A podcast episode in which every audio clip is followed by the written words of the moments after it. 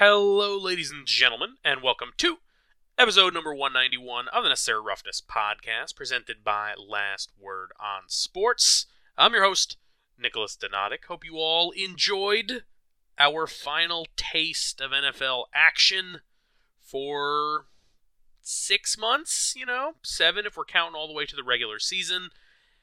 We're going to recap the Super Bowl. We're going to talk a little bit of offseason shenanigans, and most importantly, moving forward, we're going to talk the schedule, uh, not going to be weekly in the offseason, as is tradition with the program. If this is your first episode tuning in, welcome.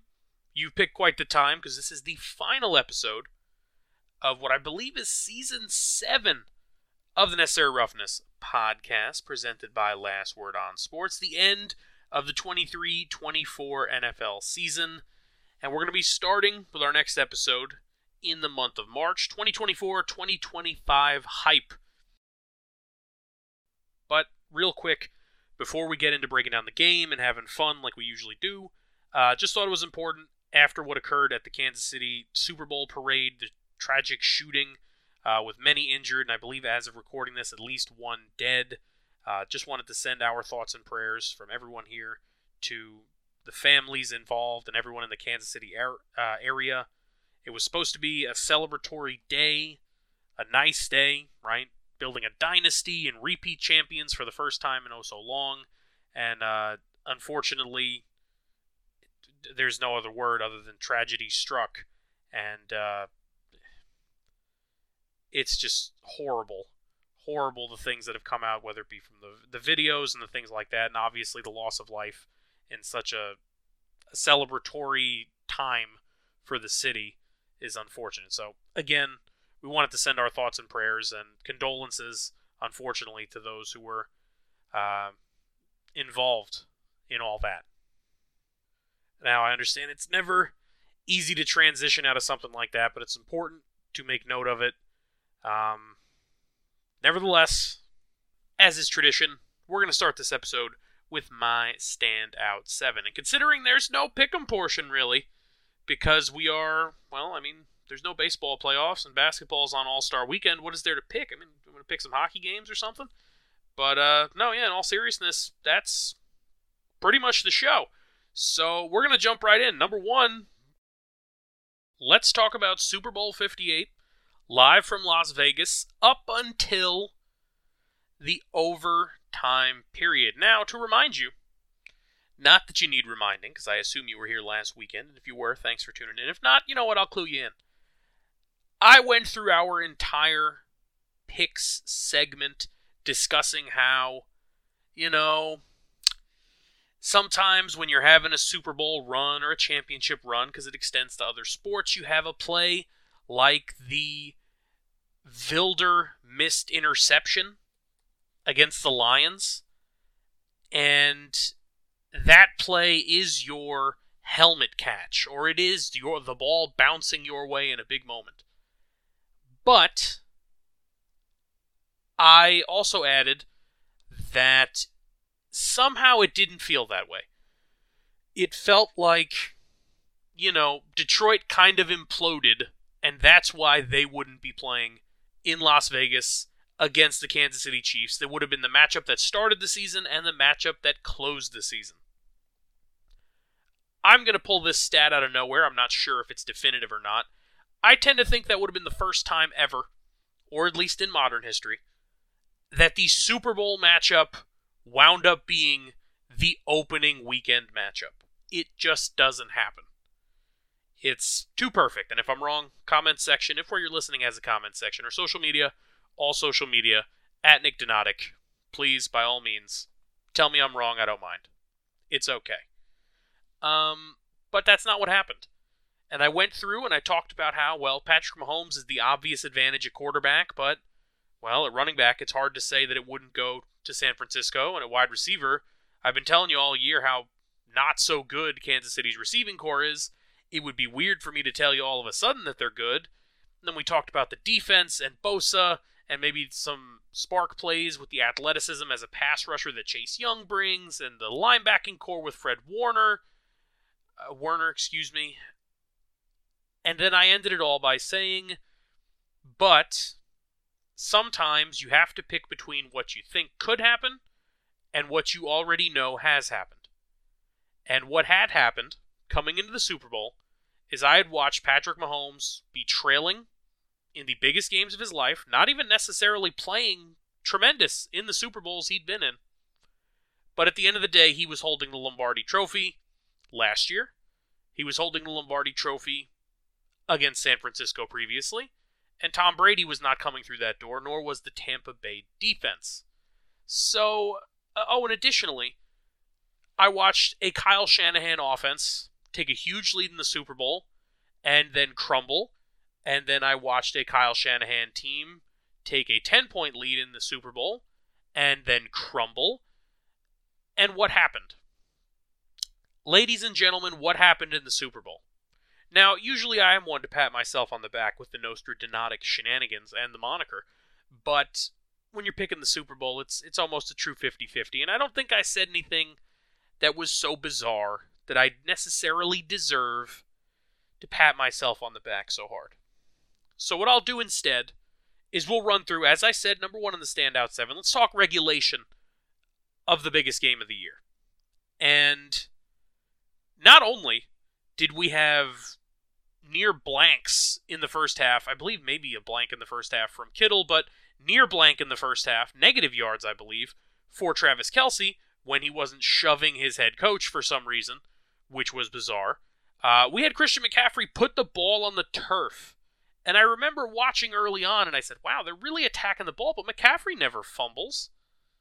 Well, he fumbled on, what, the fir- the second play of the game? I, uh, okay, sure. ten three at halftime.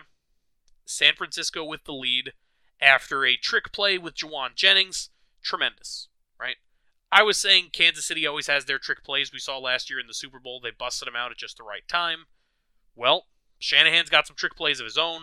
Jawan Jennings throws an absolute sky ball to the other side of the field on a fake little reverse wide receiver pass shenanigans. Great play design. Got the job done. Um, none of the Chiefs defenders got there in time. Additionally, it's ten three at halftime, but it's worth noting. After a long bomb to Hardman, Pacheco put the ball on the turf. Something that I don't believe he had really done very frequently either. Two fumbles in the first half. Very impactful. This was ten nothing with four minutes to go, by the way. ten nothing with four minutes to go. In the two-minute drill, Kansas City with the ball. They wind up calling a timeout with, I believe it was a minute five left, pushing into the red zone. And I'm thinking, all right, well, you can let the time run here. This is the Super Bowl. You want the last possession. You don't want to give them any chance. Okay, whatever. Andy Reid, Super Bowl champion, future Hall of Fame coach. I will defer to you, obviously. Then they go screen into a handoff into another timeout. What was the point of calling the first timeout then? What, what, okay, I mean, you know, it doesn't matter. You win the Super Bowl at the end of the day. Who cares? But uh, very weird. I also thought Patrick Mahomes in the first half was very, very tentative. I'm not sure. Uh, the broadcast alluded to the fact that maybe they were giving him some looks that looked like they were man, and then they would quickly swap to zone. You know, just kind of bluffing their way in. Maybe it was working. Or vice versa. Just look like zone and wind up being man. I'd say this.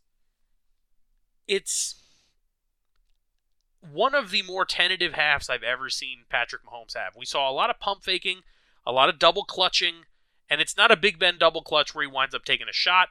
It is a clutch, a clutch, and then, oh, let me try and scramble, but the San Francisco front seven is pretty darn athletic. So they were nipping at his heels early in the game. Now, obviously, later in the game, he winds up rushing for sixty-six yards. Evidently, he had the athleticism when it mattered, but early in the game, wasn't getting him anywhere on the ground. Intriguing. ten three at halftime. Second half, we see Pat come out and look more aggressive, and he overshoots a wide-open Travis Kelce into an interception. And I'm thinking, all right, well, I guess this is where San Francisco maybe starts to pull away. Maybe this is where San Francisco, you know, they build their lead. You can't blow a lead if you don't build it, so let's see if they can pull away. Well, they don't get any points out of that.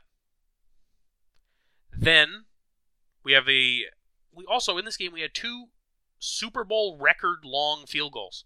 The record was set by Jake Moody and then promptly reset by Harrison Butker. fifty-five and fifty-seven respectively. Kudos to the kickers. Uh, not so much to Jake Moody when we talk about the extra point later, but we'll get there. Uh, ten six, late third quarter, and San Francisco, now, you won't remember this game. You, unless, you know, I don't know who you're a fan of. But unless you're a fan of the New York Football Giants or you're a San Francisco fan, you're not going to remember the shenanigans that ensued in the twenty eleven N F C Championship game, where San Francisco botched, I believe, two punts in that game. One hit off a foot, and one was a straight-up muff. This was off a foot, and it was giving me flashbacks. And when that happens, it's like, okay, well, last week, or two weeks ago, I should say, you had the play go your way. You had the Kendall Wilder, should have been an interception, should have been free money. Oh, didn't go your way, right? Oh, Josh Reynolds, and it hits him in the breadbasket, or it hits him in the hands, rather. Not a perfect throw. Oh, didn't go your way there. Or it did, rather. This one, you see a San Francisco special teamer. They always say, what is it, you got to yell poison or whatever, blah, blah, blah, to get out of the way. Evidently, too loud in the Super Bowl. It kicks off of somebody's foot, and the Chiefs have the ball. What happens then? The Chiefs very promptly have the lead. Patty leading a Super Bowl, Patty Mahomes, that is, first time leading in the Super Bowl entering the fourth quarter. He's one two, was never leading, and obviously the third one they lost, they weren't leading maybe at all the entire game, maybe early in the first half, but they kind of got ran through in that game. We have Brock Purdy missing Deebo for a touchdown on a, on one of their early fourth quarter drives, but they convert on a fourth down. You know what? They wind up with a touchdown anyway, and then the block heard round the world. Jake Moody kicking it a little low, and the P A T is blocked. Anytime there's a missed extra point, every N F L fan goes, oh, that's going to be important. Well, in the Super Bowl, it did loom large, evidently, as we wind up going at O T at twenty-two twenty-two. Mind you, San Francisco would have had twenty-three points if the extra point was not blocked. Wow. Wow. Wow. So, some takeaways from regulation before we get to overtime.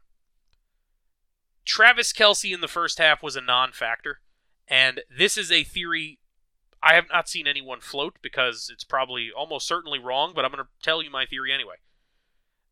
I don't think Travis Kelce was necessarily the focal point of the offense before he was having his little weird interaction with Andy Reid on the sideline. In fact, I can tell you he wasn't. However, I've watched enough Chief games to know that eventually he does become the guy, right? He is their best receiving threat. That's not breaking news. However, Andy Reid being Andy Reid, I think, for the remainder of the first half, it was not unintentional that Travis Kelce was kind of frozen out of the offense. Now, this is the biggest game of the year. This is a dynasty-defining game. You win three Super Bowls, it's a dynasty, right? Three and a five-year period. Am I suggesting to you that Andy Reid straight up froze out Travis Kelce because he was kind of losing it on the sideline? Um, maybe. I'm just saying I haven't heard anyone say it. You've seen guys throw tantrums on the sideline, and there's a couple of ways to handle it. Obviously, you're not going to bench him. He's your best offensive threat. It's the Super Bowl. You need him on the field, at least as a decoy. So, either you get him the ball immediately and try and calm him down, or you just throw the ball to everyone else. Or you run the ball, or you do this, that, and the third, and he winds up with, I believe, one touch in the entire first half. Now, the next three quarters, and yes, I said three, he would wind up totaling his nine catches for ninety-three yards. I'm just saying, if he did do it, I respect it. It's your team. You're the coach. This is your franchise. You have built this. The Chiefs were not an impending dynasty when Andy Reid took over. I know it feels like forever ago at this point, but when Andy Reid moved over to coach this team, the previous year, they were two and fourteen. two and fourteen. With Matt Castle at quarterback. They promptly added Alex Smith and went eleven and five and lost in the wild card round. I mean, this was a slow burn. The next year, nine and seven, they missed the playoffs. Then, eleven and five, they lose in the divisional round. Okay. Interesting. twelve and four, losing the divisional round. ten and six, lost in the wild card round. And you're thinking, all right, well, this team seems pretty good. They've added this uh, this Tyreek Hill guy. He's pretty good. Travis Kelce seems to be a decent piece. You know, aging Jeremy Maclin, who he brought in from Philly. You look at a guy like Kareem Hunt. Okay, well, oh, they're drafting a quarterback in the first round. Hmm. But it seemed that Smith was pretty good for them. All right, well, then they go ten and six. The next year they go, oh, let's give Patty a chance. Lose in the conference championship game. The following year, the Super Bowl, and we're in the dynasty. I say all that to say this. It would not shock me if he froze him out to prove a point. I don't care that your billionaire girlfriend is here. I don't care that they're interviewing you every fifteen minutes. I don't care that you are the best receiving threat we have. We've gotten here because I brought us here. It's not an ego thing, it's a fact. This is his team. No one's bigger than the team. And I'm not saying Andy's bigger than the team. I'm saying he's proving that point. You want to whine and moan in the biggest game of the year? Go run some empty routes and throw some blocks. You want to play for our team?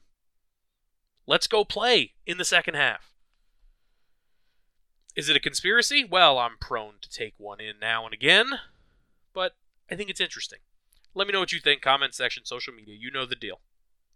You know the deal. Worth noting, game on the line. When it was... Excuse me. I, I said twenty-two twenty-two before. It was nineteen nineteen at the end of regulation. Excuse me, I got the math wrong. nineteen to sixteen. Biggest play, right? Who is Mahomes looking at? He's looking at Kelce, but who's wide open underneath? It's Rasheed Rice. And Rasheed Rice had a bit of a problem on the sideline talking to Patty, and you know what? I can't blame him. It all ends well when you come down and you wind up with the win. But if this did wind up going the other way, I wonder if that might have been a little bit of an issue for Rasheed Rice moving forward. There's going to be a ring on his finger. Maybe it won't bother him as much. I don't think it will. But either way, number two in the standout seven, let's talk about overtime. And particularly, I think you understand what we're going to be talking about. We're going to start one hundred percent wholeheartedly with strategy. So, at the beginning of the overtime period, the officials describe the rules of overtime, the modified playoff rules to the stadium full of potentially diehard, potentially casual fans. Whoever's watching and eating chicken wings at their house, who hasn't looked up from those wings in fifteen minutes and just realized the game did not end. Okay. Kyle Juszczyk, the Harvard-educated fullback for the San Francisco forty-niners, supposedly, did not even know what was going to be happening with the overtime rules. And I got no beef with Kyle Juszczyk. I think he's a tremendous fullback. It's a dying breed. Yeah, yeah, yeah. Harvard educated.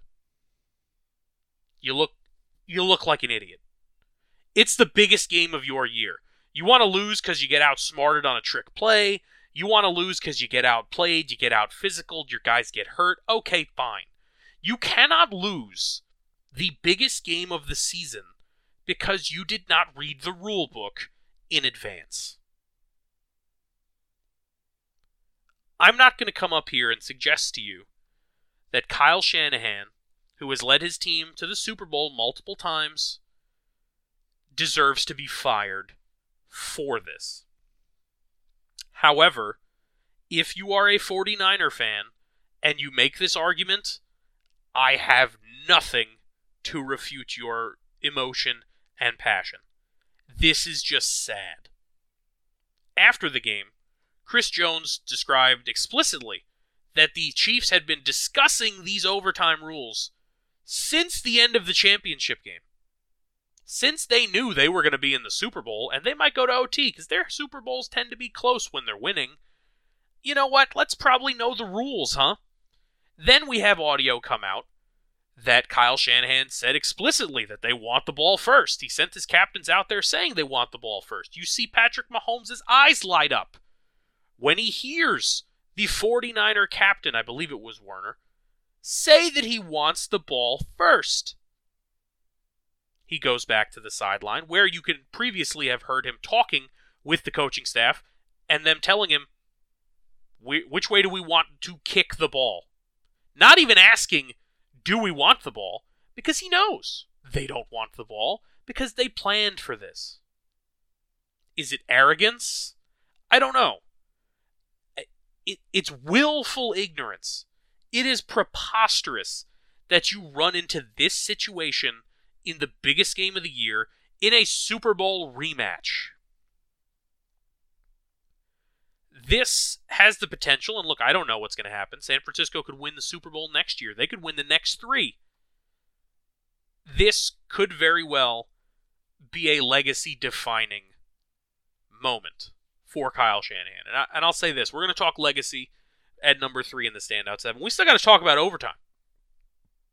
But it is preposterous to me. Then we hear after the game, Kyle Shanahan saying, we wanted the ball first so we could get the ball third. It's based on some of the analytics we discussed.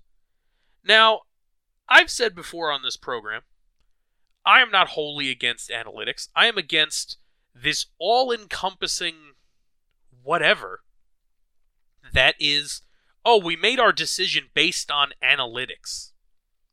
You want to look at data and tell me, yeah, we go for two this much because, you know, more often than not, you get it. All right, I guess the math could work out. But it's just data. It's information for you to take in and then synthesize into a decision. You are not a computer. You can evaluate the situation. Evidently, they had evaluated it in advance, and this was the play. This was it. We're going to kick the ball. Excuse me, we're going to get the ball. We're going to score, obviously. And then maybe they'll score. If they don't, we win. If they tie, okay. But the problem is, and oh, by the way, then we get the ball third. Awesome. The problem is, it's not like you lost the coin toss and then got the ball and then you acted excited about it, which could have been like, all right, I was trying to hype the guys up. You got to choose. And in a situation where the team getting the ball second, no matter what, is guaranteed a possession, and no matter what, is guaranteed the first chance to win the Super Bowl. You cannot win the Super Bowl on the first drive. You could have scored a touchdown there. You would not have won. You would not have won the game. It didn't matter. Were you planning on going for two if you scored a touchdown, Kyle? Of course not, because the other team's going to get the ball, and then they can just kick and win. So in a in a situation where the rebuttal is so powerful, the power of going second, are you assuming Andy Reid wouldn't have gone for two with the game on the line? With his best player, the guy that has single-handedly changed the trajectory of both the Chiefs franchise and Andy Reid's entire legacy. He was a guy who could never win the big game. Even with Alex Smith, they couldn't even get to the big game. Patrick Mahomes comes in, and not only is Andy Reid a Hall of Famer, he's pushing into that first table. What are we doing? You don't think he's going to go for two? You're not even going to make him make the decision? Okay. Let's talk about overtime. Um, get a holding penalty on McDuffie in overtime. Tremendous. A little iffy, but okay, fair enough. No no fuss, no muss seemed to be made about it. Um, Kansas City defense did the job. They did the job when it mattered. They held them to three because Chris Jones came screaming through the offensive line, and Purdy didn't have enough time to make the throw. Did Brock Purdy... You know, we'll talk, we're going to talk legacy in the next one. I keep saying it. Did Brock Purdy do enough Well, I mean, when it came down to it, at the end of regulation, his team was winning. And at one point in overtime, his team was winning. So it's really hard for me to look at Brock Purdy and tell him he didn't do enough. Did he miss a throw early to Deebo? Yeah. They wound up scoring on that drive. Did he miss the throw in overtime? Yeah, but he's got a guy right in his face right away. Uh, seven and a half minutes to go in overtime, and Kansas City goes on a seven-minute drive, which, of course, ends with a touchdown for the guy that left their team. Left their team. Mecole Hardman. Mecole Hardman left as a free agent to sign a contract with the New York Jets to go play with Aaron Rodgers. What happened to Mecole Hardman's time as a Jet? Well, Aaron Rodgers got hurt. Okay.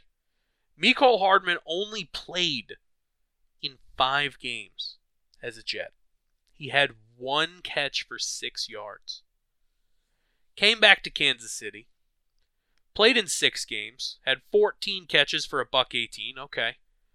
And then, in the biggest game of his life, gets ran out there to run a little out route or a zig route, I don't recall already, to the sideline in the Super Bowl as time is expiring in the first overtime period.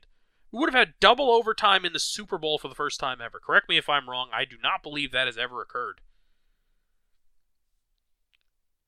Hardman catches it, and in his words, not mine, he completely blacked out.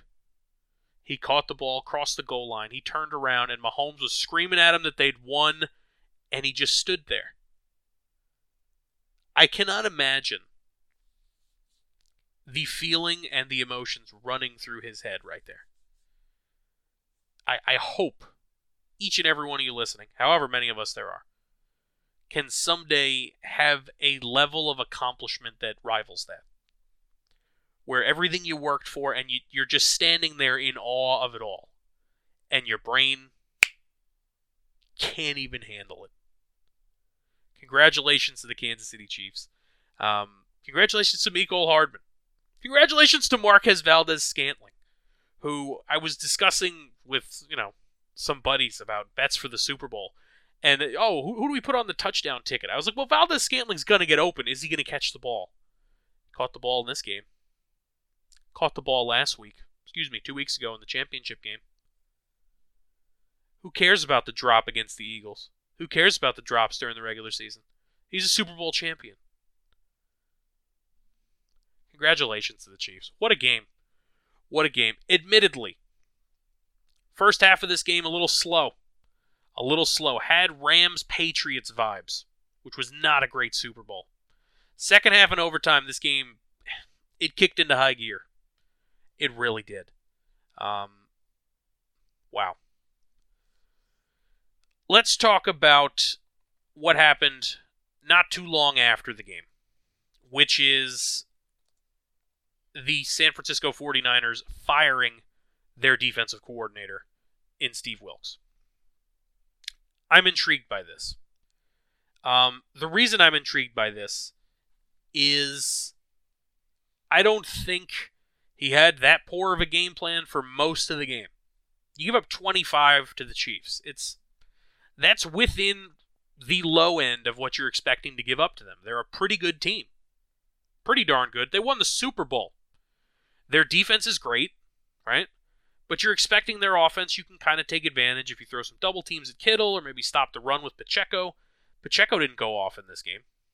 Pacheco winds up with twenty-four touches for ninety-two yards. Ho-hum game. Puts the ball on the turf.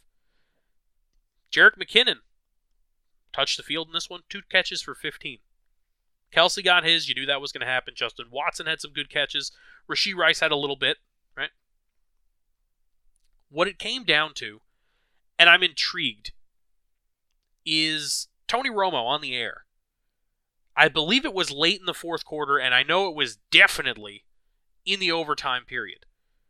Was very critical of the depth that the secondary was standing away from the line of scrimmage at the beginning of plays, not pressing up on some of these receivers, playing very far back, and allowing Mahomes to lead a methodical seven-minute drive to win the Super Bowl. It's not like they had a, a deep bomb, like the early drive where Pacheco fumbled. Hardman for fifty-two yards, and boom, they're in the red zone, right? That's Chiefs football. They do that. They take their shots deep down the field. But, if need be, Patrick Mahomes is more than talented and capable enough to nickel and dime you down the field. That's what they did. And another intriguing thing to me is there was an article after the game, not excuse me, after the game, after Steve Wilks' firing, that said, let's see, forty-niners scapegoat. Steve Wilks' firing is a bad look, but the mistake was hiring an ill-fitting defensive coordinator. It's a bad look. It's a bad look to fire your defensive coordinator after you had some issues defensively in the Super Bowl? Do I think they played poorly? I just told you, I didn't think their defense played that bad. But it's a bad look. Look, rightly or wrongly, Kyle Shanahan is now thoroughly entrenched with the reputation of a choke artist. Thoroughly entrenched.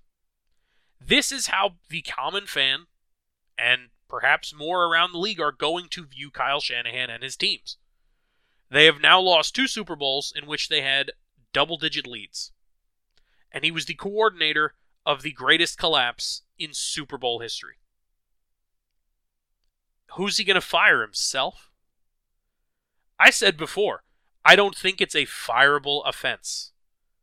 And that's coming from me. Because I think making it to the Super Bowl is a pretty successful year. In my book. However, if they fired him, I wouldn't have much of a retort. So if they're not going to, then what are you going to do? He's the offensive mind of the team. So what, you're going to fire the offensive coordinator when Kyle Shanahan's really the guy running the offense? It's going to be a similar offense next year anyway. This was the move, I guess, they felt they had to make to appease the fan base. And I'd say this, I don't think Steve Wilks is some kind of a defensive genius. I'm not saying he's a bad coach. I'm not here to rag on the guy. I think he's got a little bit of a raw deal now and again. He was in Arizona.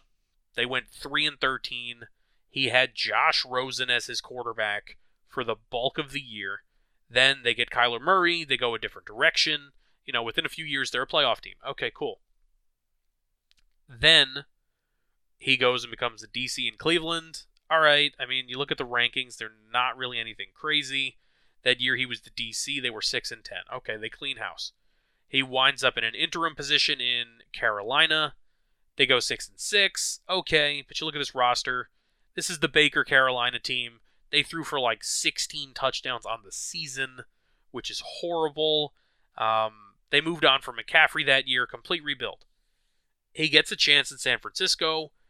The numbers look good, but the team looks tremendous anyway. He's filling in for D'Amico Ryans, obviously, who moved on to greener pastures. And on the biggest stage, they couldn't get a stop. I, I mean, what do you want me to tell you? They couldn't get a stop. And, you know, they have a good pass rush, I think, anchored by Nick Bosa, one of the premier pass rushers in the league. Didn't look like it when it mattered. Didn't look like it. Eric Armstead had a sack in this game. Came out afterwards that Eric Armstead has been playing with a torn meniscus since December. Kudos to you. I mean, you've got Logan Ryan off the couch taking big snaps in this game. Logan Ryan, former New York Giant, of course. Um... Hargrave wound up with a sack. Chase Young got a sack. Not when it mattered. Not when it mattered.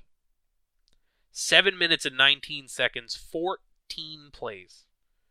And remember how I said before in the first half, Mahomes was tentative, and when he did scramble, it was too late, and they looked ready and aggressive and athletic to get to him. Not in overtime. Not late in the fourth quarter when he needed to get some yards. nineteen-yard rush. Two minutes left in O T on third and one for Patty. How about the, the cheeky little speed option that Andy Reid busted out on, what, two fourth downs? A little speed option shenanigans? Little Reid speed? Maybe a little triple option even? Patrick, I've said it before, and I'll say it probably for the next decade, the way this is looking. He is one of the least athletic, athletic, scrambling slash mobile quarterbacks I've ever seen. He's not Michael Vick. He's not Lamar Jackson. He's not even Josh Allen. But when it matters, he knows how to use his legs, when to use his legs, and it seems to work damn near every time. Completely derailed my discussion about Steve Wilks here. But, uh, look, I think he deserves another crack. And I think maybe that's what Shanahan thought when they brought him in. Um, in the past week, we've also read that during the year, there was a move from up in the booth as the D C to on the sideline that kind of foreshadowed there might have been a little disconnect between what Shanahan was thinking and what Wilks was thinking in certain situations. Maybe he wanted him on the sideline to be more with the players. I don't know. Um, either way, I think he deserves another crack, both at being a D C and maybe eventually, if it works out, at being a head coach, because he got a raw deal. I can't hate this as much as the article headline implies I should. Can't do it. Can't hate it. Because you just lost the Super Bowl and something has to happen. They're going to have Brock Purdy next year. John Lynch built this team. I don't think he should be fired. Shanahan is the shepherd of this team. I don't see them laying him off anytime soon. So what are you going to do? Well, you got to make a move. It's why, to switch sports as I am so inclined to do, it's why I'm so confused that the New York Yankees have not yet made a move at the managerial spot. Coaching is something, you know, you can't fire all the players. I'm not sure where that quote comes from, but some higher up or some owner or some executive at some point, you don't fire the players, you fire the coach, right?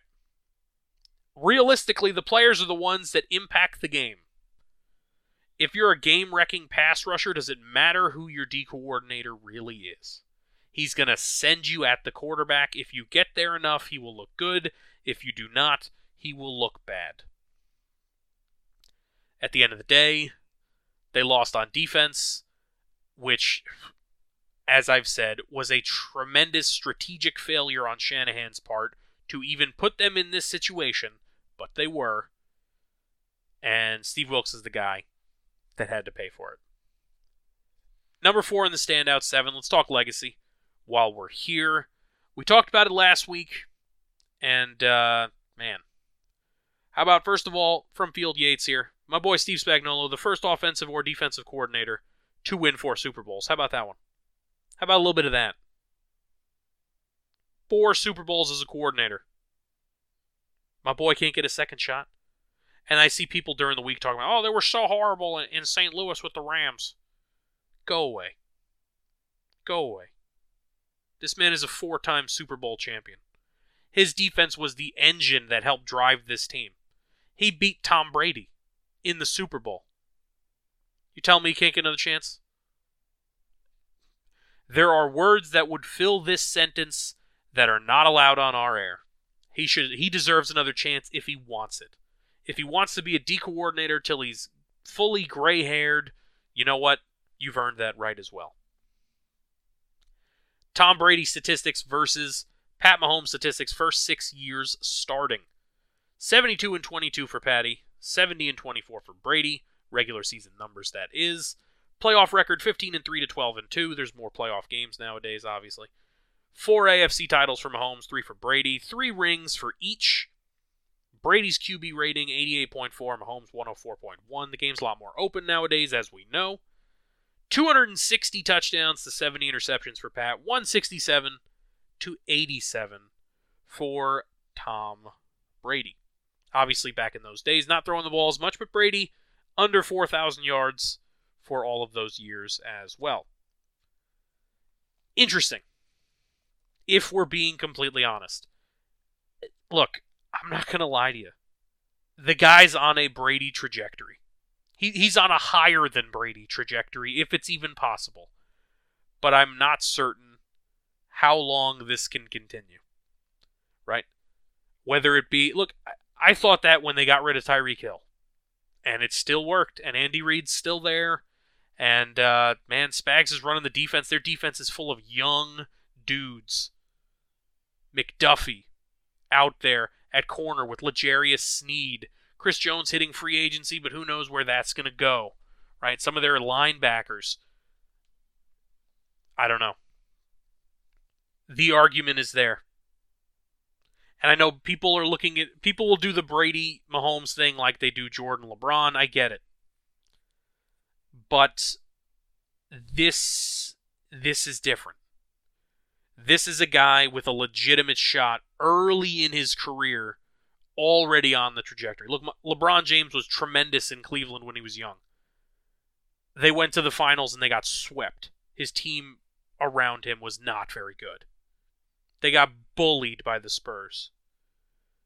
It took him a while, right? Just like it took Michael Jordan a while. It took him, what, eight, nine years to get to the finals?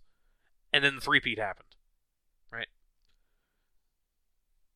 We're pretty early on, and Patty's already got a bit of a dynasty here. And considering he's going to play his whole career in the new wide-open era, if he's got the longevity of somebody like Tom, he's going to eclipse those touchdown numbers and things of the like. It's just going to happen. I mean, Tom ends with six hundred forty-nine touchdowns, right? Patrick Mahomes already has two hundred twenty at twenty-eight years old. Worth noting, Tom Brady had the fifty touchdown year two thousand seven, right? We're talking about after the first six seasons. That's the the Brady blossoming in my book. When they have the perfect season. What's up next for Patty Mahomes? I don't know. Uh, also, while we're here, while we're here, um, I, like I just have to throw in again. Tom had great defenses for some of those years too, right? Like it's not just oh Mahomes didn't have the numbers this year. Yeah, like neither did Tom for some of these years, guys. Like the completion percentage is closer to sixty.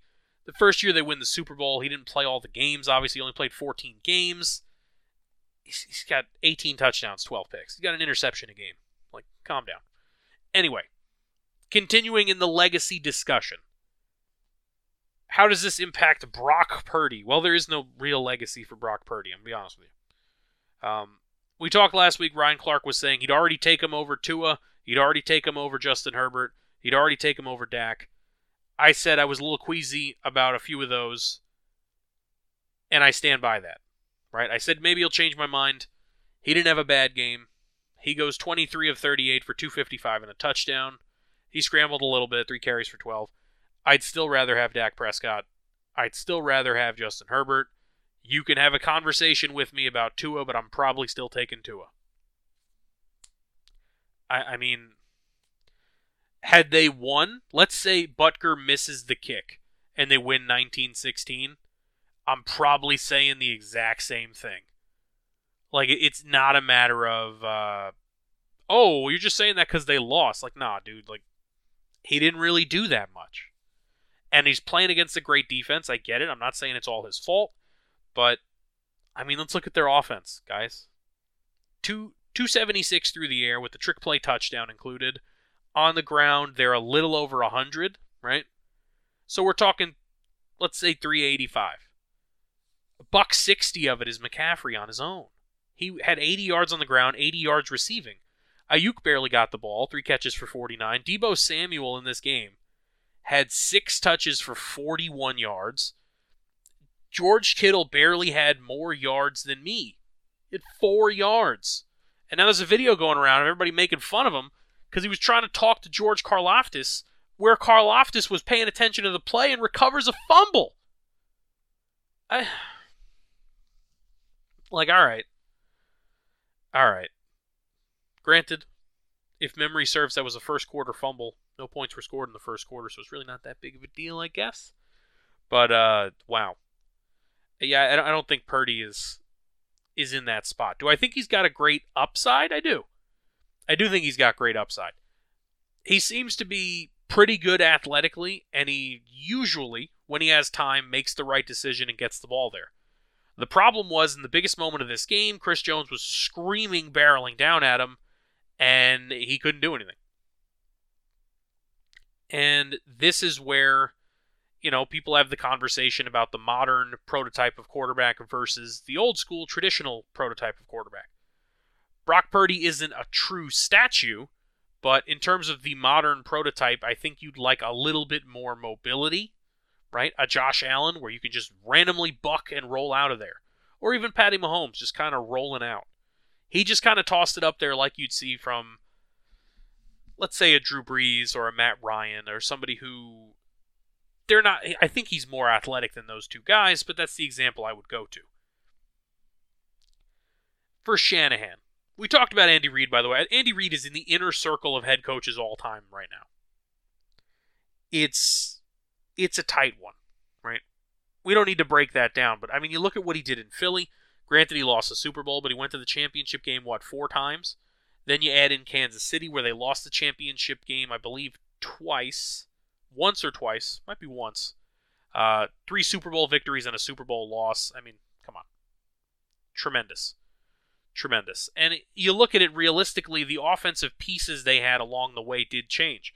They get rid of Tyreek Hill, and they somehow win two Super Bowls after him. Completely different offense, right? Bringing in Pacheco. Clyde Edwards-Helaire was a bigger player in some of the offenses here. Completely different now. Either way, let's talk about Kyle Shanahan. I think with the talent that this San Francisco team has, they can still reach the mountaintop. He can still get to where his father was, right? I think last week I erroneously called Mike Shanahan. I like I, I lumped together the Elway Super Bowl losses with Shanahan. Shanahan was not the head coach when they lost those Super Bowls. To be clear, you know, it, it's if we're looking back in time, and I say this literally, it is before I was on this earth. So, a little bit of a botch by me. Apologies if I did. I think I might have. Um, either way, Elway obviously was with those teams. But uh, neither here nor there. It's it's hard for me to to evaluate where he kind of stands. Because when you lose similarly at this high of a level, it's you kind of grow a reputation, right? I mean, we talked about LeBron James before. We were talking about a little bit of basketball comparison with Brady and Mahomes. I mean, how long did LeBron... It was hard for him to fight through that choker sort of reputation that was painted on him. Both because when he tried to do it on his own, they got swept, and he goes and joins a super team, and what happens the first time? They lose to Dirk, right? It's like, what? You lose to Dirk? Okay, well, these guys in Miami beat Dirk before you were ever there. Um, and then, obviously, that has changed well over the years. Um, granted, still quite a few losses in the biggest game, but that's neither here nor there. Moving forward, what is... What does Shanahan need to do to repair that? You, all he needs to do is win the Super Bowl. I mean, nobody's going to care about a San Francisco team being a one seed anymore. Last year, they had their chance, right? And they had injuries. Purdy gets hurt in the championship game. McCaffrey's battling, I believe it was either a calf or a hammy. Their backup quarterback goes down. You get a mulligan, right? You get a mulligan for that game. It was too many injuries. It would have been so challenging for them to overcome. It would have been pulling a rabbit out of the hat if they had beaten Philly in Philly last year. So what do they do this year? They punch everyone in the mouth.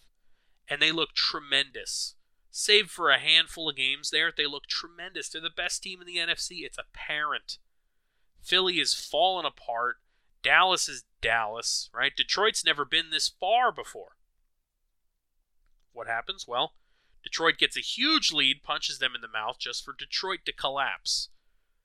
That was your chance, if you're Kyle Shanahan, to kind of look in the mirror and say this was going to be two years in a row that we went to the championship game. Last year we had injuries to fall on. This year, not so much. We just got punched in the mouth at home. We need to buckle down a little bit. Just barely didn't do enough. Just barely didn't do enough when it mattered. Um, San Francisco, like Kansas City from now on, rightly or wrongly, is championship or bust. Just like Philly was. Once you crack the Super Bowl, once you make it to the big game, it's not going to be enough for your fan base or your critics just for you to make it back again. If there's a big gap, let's say, you know, you played for five, let's say Jalen Hurts, right? Jalen Hurts, let's say they take a gap in Philly and they're not back in the Super Bowl for five years, seven years, nine years, and he's still the guy. Then getting back might be a huge thing. But if you're the coach, if you don't make the Super Bowl for that long, you're probably not coaching there anymore. Unless you're Mike Tomlin or you're Coach Harbaugh, John Harbaugh, you probably are not coaching there anymore. Um, I think John Lynch and Shanahan are are kind of not joined at the hip, but they're attached as far as running this team goes. So I wouldn't see that happening anytime soon, but within the next three, five years, we'll see what happens. We'll see what happens with the Super Bowl losing San Francisco forty-niners. Let's talk about non-Super Bowl stuff, because why not? Um, oh, before we wrap up here, supposedly one hundred twenty-three point four million average viewers, most ever for a Super Bowl, uh, for obvious reasons, right? The Taylor Swift stuff obviously drove the ratings, so that's exactly what the league wanted, and it happened. So congratulations are in order for the league and for C B S, and Nickelodeon, for that matter. They had their own broadcast. Um, real quick, some few things before we sign off here and head into off-season mode. Number five in the standout seven. A couple of notes on some Q Bs here. Jimmy Garoppolo is going to be released, reportedly, sometime in March before his eleven point two five million dollars roster bonus vests for the upcoming season. Uh, additionally, he was suspended for the first two games of next year for, quote, taking prescribed medication without league clearance. Kind of unclear as of right now what that was, but uh, don't believe he's going to be appealing it. It's intriguing to me. I don't think Garoppolo is really in line for a starting level position coming up, but then again, I didn't think the Raiders would be putting him in the running for their starting job either, and, well, they did, and, uh, well, how'd that turn out? Another one for you here. This is odds via DraftKings in the last week plus. Uh, at least looks like DraftKings due to the font. Correct me if I'm wrong if you guys have seen this elsewhere. Justin Fields. For which team will Justin Fields take his first snap in the twenty-four twenty-five season? The betting favorite at minus one twenty-five, the Pittsburgh Steelers. I'm completely interested in that. What will they do with Kenny Pickett?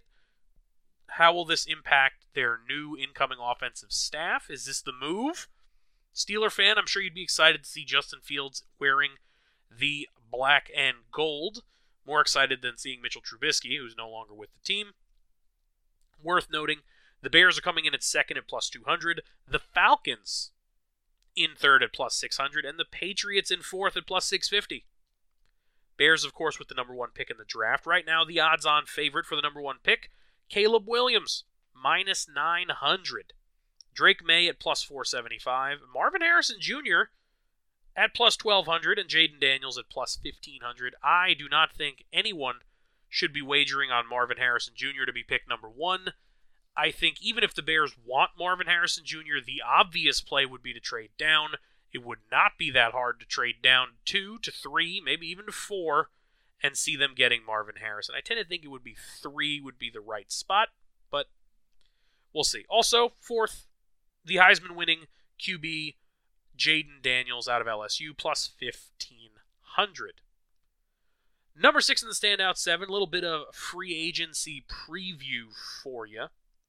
Uh, free agency, obviously, beginning in March, which we'll be discussing in our next episode, which is also in March. Pro Football Focus, with their top free agency rankings here, we'll run through a handful. Number one, Chris Jones, fresh off of a championship with the Kansas City Chiefs, understanding, excuse me, understandably so. This, by the way, published January twenty-second, so it's not like it was impacted necessarily by his performance in the Super Bowl. I thought he had a pretty good game. Obviously, the big play breaking through the line, forcing the errant throw when it mattered to win the game. Or rather, to put them in position to win the game. Number two here, Kirk Cousins. On Chris Jones, I could see him going to any contender that's got some budget, by the way. Kirk Cousins is an intriguing one. Um, I don't know why, but part of me thinks Kirk Cousins staying in Minnesota is not the worst idea. Uh, I also don't think Minnesota trying to make a move for a guy like a Justin Fields. No, they wouldn't trade him in division, I don't think. But uh, somebody like that being available could be intriguing to them. Kirk Cousins to Atlanta, I just for some reason think that could work, right? If they bring the right scheme, Kirk can make the bulk of the throws, you know what I mean? Hand the ball off just enough to make it a balanced offense. Give the ball to Bijan much more, please.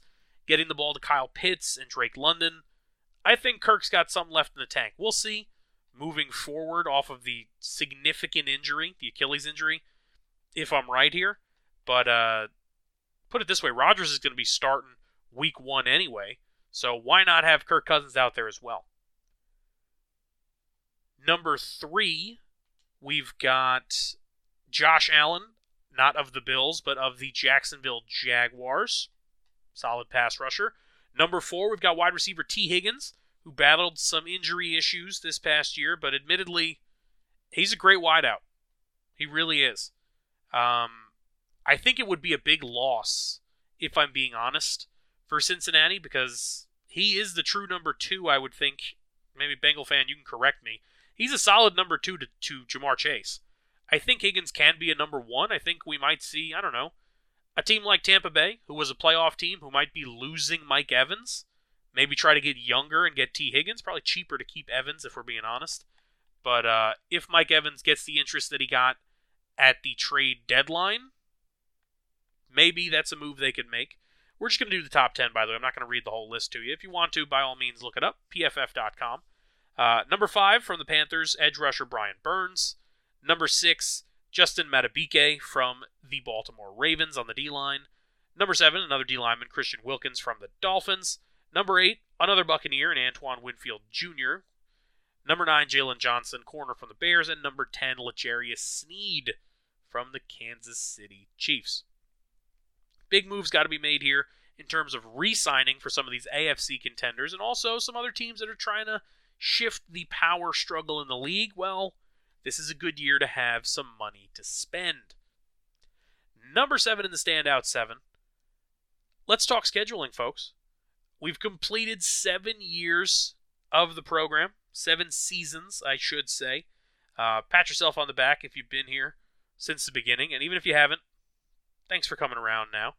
Uh, our next episode, we've been uploading for this season, I believe last season as well. We were doing Fridays way back when we were doing Saturdays. I think our next episode is going to either be March eighth or March fifteenth. I will leave it up in the air. You can check wherever you're listening to this right now to see if there's an episode up. The reason I say that, via the league's own calendar here, March eleventh to the thirteenth, is the two-day negotiating period prior to the beginning of free agency. The thirteenth at four p.m. is the twenty twenty-four league year beginning and the free agency signing period beginning. Interesting. Um, do we want to do a predictive episode or do we want to do a reactionary episode? I think if we do an episode March the fifteenth, we should be able to still predict a handful of things going on, and then also react to some early deals that get broken through, whether they be big deals, small deals, we'll see. Maybe if there's some trade buzz about the draft already by then, it's only a handful of weeks away. Uh, obviously, recording this, it's February the sixteenth, so it's about an exact month. Um, then we have April, hard March fifteenth. Hard March fifteenth. Check in on the eighth, but it probably will be the fifteenth. April's a little bit more up in the air, because the draft is April twenty-fifth through the twenty-seventh. Probably going to do either the weekend before the draft or the Friday of, uh, what would that be? Rounds two, three, and four, or, or two and three. I don't remember how we structure everything with the draft at this point. Uh, moving all around. But first things first, our next episode, episode number one ninety-two, will likely be on March the fifteenth. Feel free to come back. It doesn't matter if it's the offseason. We'll talk some other sports shenanigans. On top of talking offseason, we're going to do some power rankings. We did a Q B power ranking. I believe it was last offseason. That was kind of fun. Also going to break down some moves that some teams could make that could drastically improve them. Like I said, for some reason, a few years ago, I was really on the Matt Ryan to the Commanders train, right? Was trying to really hope that into existence. I think the Kirk Cousins to Atlanta bandwagon could be a little spicy, and it could be the necessary roughness sort of push here. Trying to speak that into existence, perhaps, for a late career kind of maybe resurgence, who knows, for Kirk Cousins, how much he's got left in the tank. Either way, that'll bring us to the end of this week's episode and of this N F L season. Thank you so much for tuning in this season, folks. It was a fun one. We got a great Super Bowl. Like I said, a little bit of a rough start. We got a great one, a lot of drama, a lot of shenanigans following it, which is the perfect formula for us. You know we love shenanigans on this show. Whether you tuned in for all of the twenty-something episodes we did this season or this was your first one, thanks so much for joining us. Join us March the fifteenth for our next episode. As always, I'm your host, Nikolas Donadic. Signing off.